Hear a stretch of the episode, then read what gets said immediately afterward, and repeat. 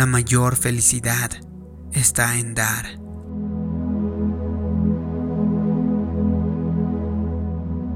Hace algunos años atrás, compré una máquina para cortar el césped, que era cara y de las mejores que había. Tiempo después falleció mi madre y cambiaron muchas cosas en mi vida y tuve varios proyectos que me quitaron el tiempo y estaba tan ocupado.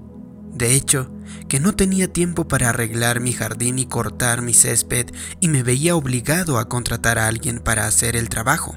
Guardé mi máquina en el garaje junto con toda la maquinaria que tenía para arreglar el jardín y cada vez que llegaba en mi carro lo podía ver y disfrutarla. Un día al estacionar el carro en el garaje oí una voz dentro de mí que decía, deberías de arreglar todo ese equipo de jardinería. Mi primera reacción fue decir, oye, espera un momento, pagué mucho dinero por esa podadora y casi no la usé. Está nueva y además quizá la vaya a necesitar algún día. ¿Qué tal si me quedo sin trabajo?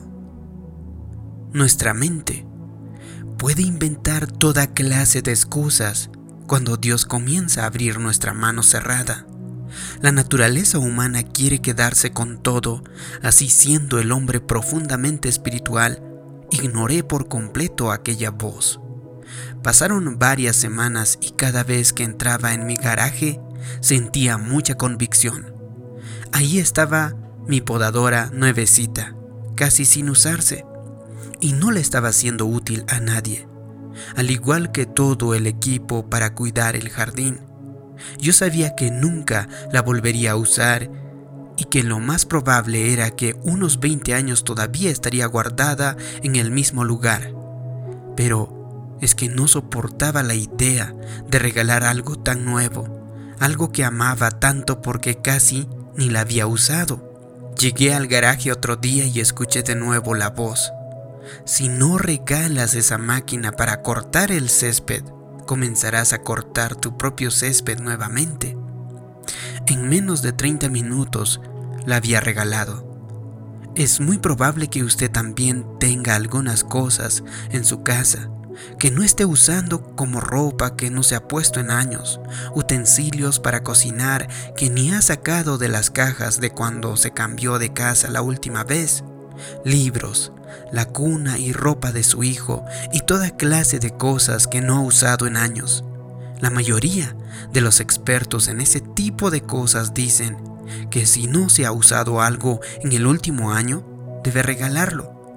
Si no está supliendo alguna necesidad, conviértalo en una semilla. Recuerde que regamos lo que hemos sembrado. Cuando usted hace algo bueno para otras personas, entonces Dios se asegurará de que le alcancen las abundantes bendiciones de Él. Si usted quiere vivir una mejor vida ahora, tiene que fomentar un estilo de vida de dar. Vivir para dar en lugar de vivir para tener Así que tenga una actitud que dice, ¿a quién puedo bendecir el día de hoy? En lugar de cómo puedo ser bendecido hoy. Hace algunos años, los cazadores de monos y simios llenaban un barril muy grande de bananas y de otras comidas preferidas de los monos. Después le hacían un hoyo en el costado del barril con el tamaño suficiente como para que el animal metiera su mano y su brazo. El mono metía su brazo para tomar una de las delicias que había dentro, pero al momento de encerrarla con su mano ya no lograba hacerla caber por el orificio. Los simios eran tan obstinados y decididos en no soltar aquello que aun cuando se le veían encima sus captores, no soltaban su premio. Eran entonces presa fácil para los hombres con las redes. Lo triste es que los monos no están solos en cuanto al egoísmo, ya que muchas personas viven igual. Viven con las manos cerradas, con su mente puesta en cuidar y no soltar lo que poseen, que ni se fijan que eso les está robando la libertad y las bendiciones abundantes que Dios tiene planeadas para ellos. Son egoístas con su dinero con sus recursos y con su tiempo. ¿Y cómo está usted? ¿Se encuentra tan enfocado en recibir lo que quiere y lo que necesita que no obedece esa quieta voz cuando Dios le dice que bendiga a otros? Abra sus manos. No las cierre tan fuertemente porque Dios no puede llenar un puño cerrado de cosas buenas. Sea alguien que da en lugar de ser alguien que recibe. No tendrá que irse muy lejos para encontrar a una persona a la que pueda ayudar, porque hay un mundo entero que está clamando por ayuda y usted tiene la oportunidad de vivir sin egoísmo, demostrando el carácter de Dios. Dios es dador y usted nunca será más como Dios que al dar. Dios le prometió al patriarca del Antiguo Testamento Abraham, y haré de ti una nación grande y te bendeciré y engrandeceré tu nombre y serás bendición. Muchas veces leemos promesas como estas y decimos, que bueno, Dios, ándale, derrama tu bendición sobre mí. Pero si se fija, hay una condición. Tenemos que hacer algo mejor aún. Tenemos que ser algo. Dios nos está diciendo que no seremos bendecidos solo para vivir lujosamente o egoístamente, sino seremos bendecidos para ser una bendición. De hecho, si no estamos dispuestos a hacer una bendición, entonces Dios no derramará de su favor y bondad en nuestra vida. Recibiremos de Dios la misma medida de lo que damos a los demás. Pero no entiendo, tal vez me dices. Yo no tengo nada que dar. No tengo una máquina para cortar el césped guardada como tú. Quizá no, pero todo depende de tu actitud. Tiene que ser fiel en lo poco que tiene en este momento antes de que Dios le bendiga con más. Mucha gente dice, Dios, ¿cuándo me bendecirás? Sin embargo, si pusiéramos un poco más de atención, posiblemente escucharíamos la voz de Dios diciéndonos, ¿cuándo comenzarás a ser una bendición? El dar es un principio espiritual. Lo que usted dé, le será dado. Si regala una sonrisa, recibirá sonrisa de otras personas. Si es generoso con las personas en el tiempo de su necesidad, Dios se encargará de que otras personas sean generosas con usted en su hora de necesidad. Es interesante, ¿no cree? Lo que usted haga sucede para otros. Dios hará que suceda para usted.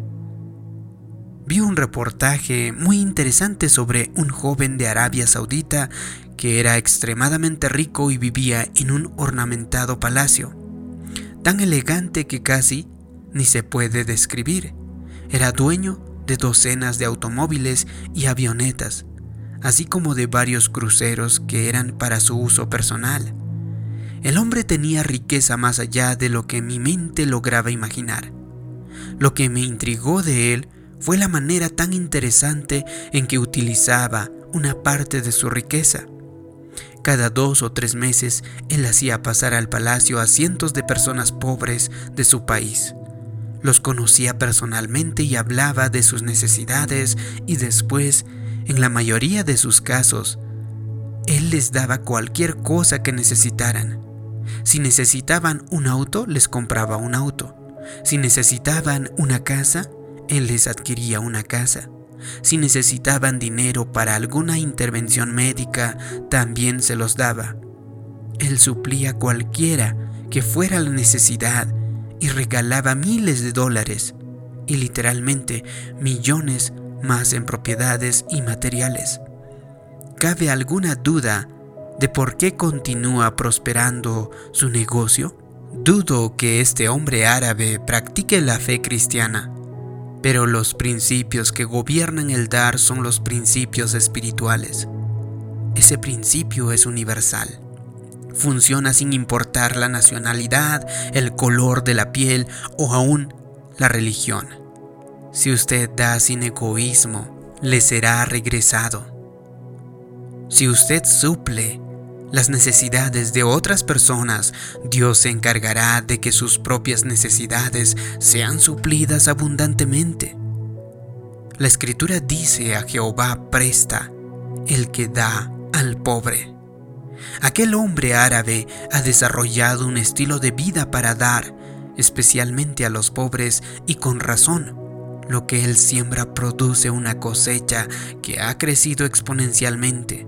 Le ha prestado a Dios al ayudar a los pobres y Dios no será su deudor de ninguna persona. Puede estar pensando tal vez, bueno, si yo tuviera todo ese dinero, también haría lo mismo. No, está equivocado en pensar eso porque tiene que comenzar justo en el lugar en el que se encuentra ahora. Tiene que ser fiel con lo que tiene. Entonces Dios podrá confiarle más. Tal vez ahora no tenga mucho dinero que le sobre, pero le puede pagar la comida a alguien de vez en cuando le puede dar una palabra amable a alguien o puede esforzarse por orar por alguien que tenga una necesidad. Ahora es el tiempo de desarrollar una actitud de dar. Amigo, amiga, lo que Dios tiene más cerca de su corazón es ayudar a las personas dolidas. A Él le gusta cuando cantamos y cuando oramos, y le gusta cuando nos juntamos para celebrar su bondad pero nada place más a Dios que cuando cuidamos a uno de sus pequeños hijos. Jesús enseñó que recibiríamos una recompensa por dar a una taza de agua a alguien con necesidad, cuando dijo, de cierto os digo que en cuanto lo hicisteis a uno de estos mis hermanos más pequeños, a mí lo hiciste. Alguien necesita lo que usted puede dar y quizá no sea su dinero, quizá sea su tiempo, quizá sea prestarles atención, quizá un abrazo animador, quizá una sonrisa para animar, quién sabe. Cuando usted pone su brazo alrededor de alguien y al dejarle saber que usted siente compasión, podrá ayudar a traer sanidad a su corazón. Quizá usted pueda dar un abrazo rescatador. John Vine, el autor del clásico libro El progreso del peregrino, dijo, no ha vivido el día de hoy hasta que no haya hecho algo para alguien que nunca le podría compensar. Tome la decisión de que vivirá para dar. Este es el pendiente cada día de alguien que usted podría bendecir. No viva para usted mismo. Aprenda a dar de sí mismo y su vida será diferente para alguien. Y entonces, si hace eso, usted se convertirá en la persona que Dios le ha creado para ser. Superará los obstáculos, volará más alto y recibirá la abundancia y la bondad de Dios en su vida. Si te ha gustado este video y crees que puede ayudar a otras personas, haz clic en me gusta, compártelo y también suscríbete en este canal. El dar produce un gozo en mi vida. Así podré saber que te ha gustado este vídeo, que te ha ayudado. Gracias por tu comentario. Gracias por suscribirte. Mi nombre es David Yugra. Nos vemos en un próximo vídeo de motivación para el alma. Hasta pronto.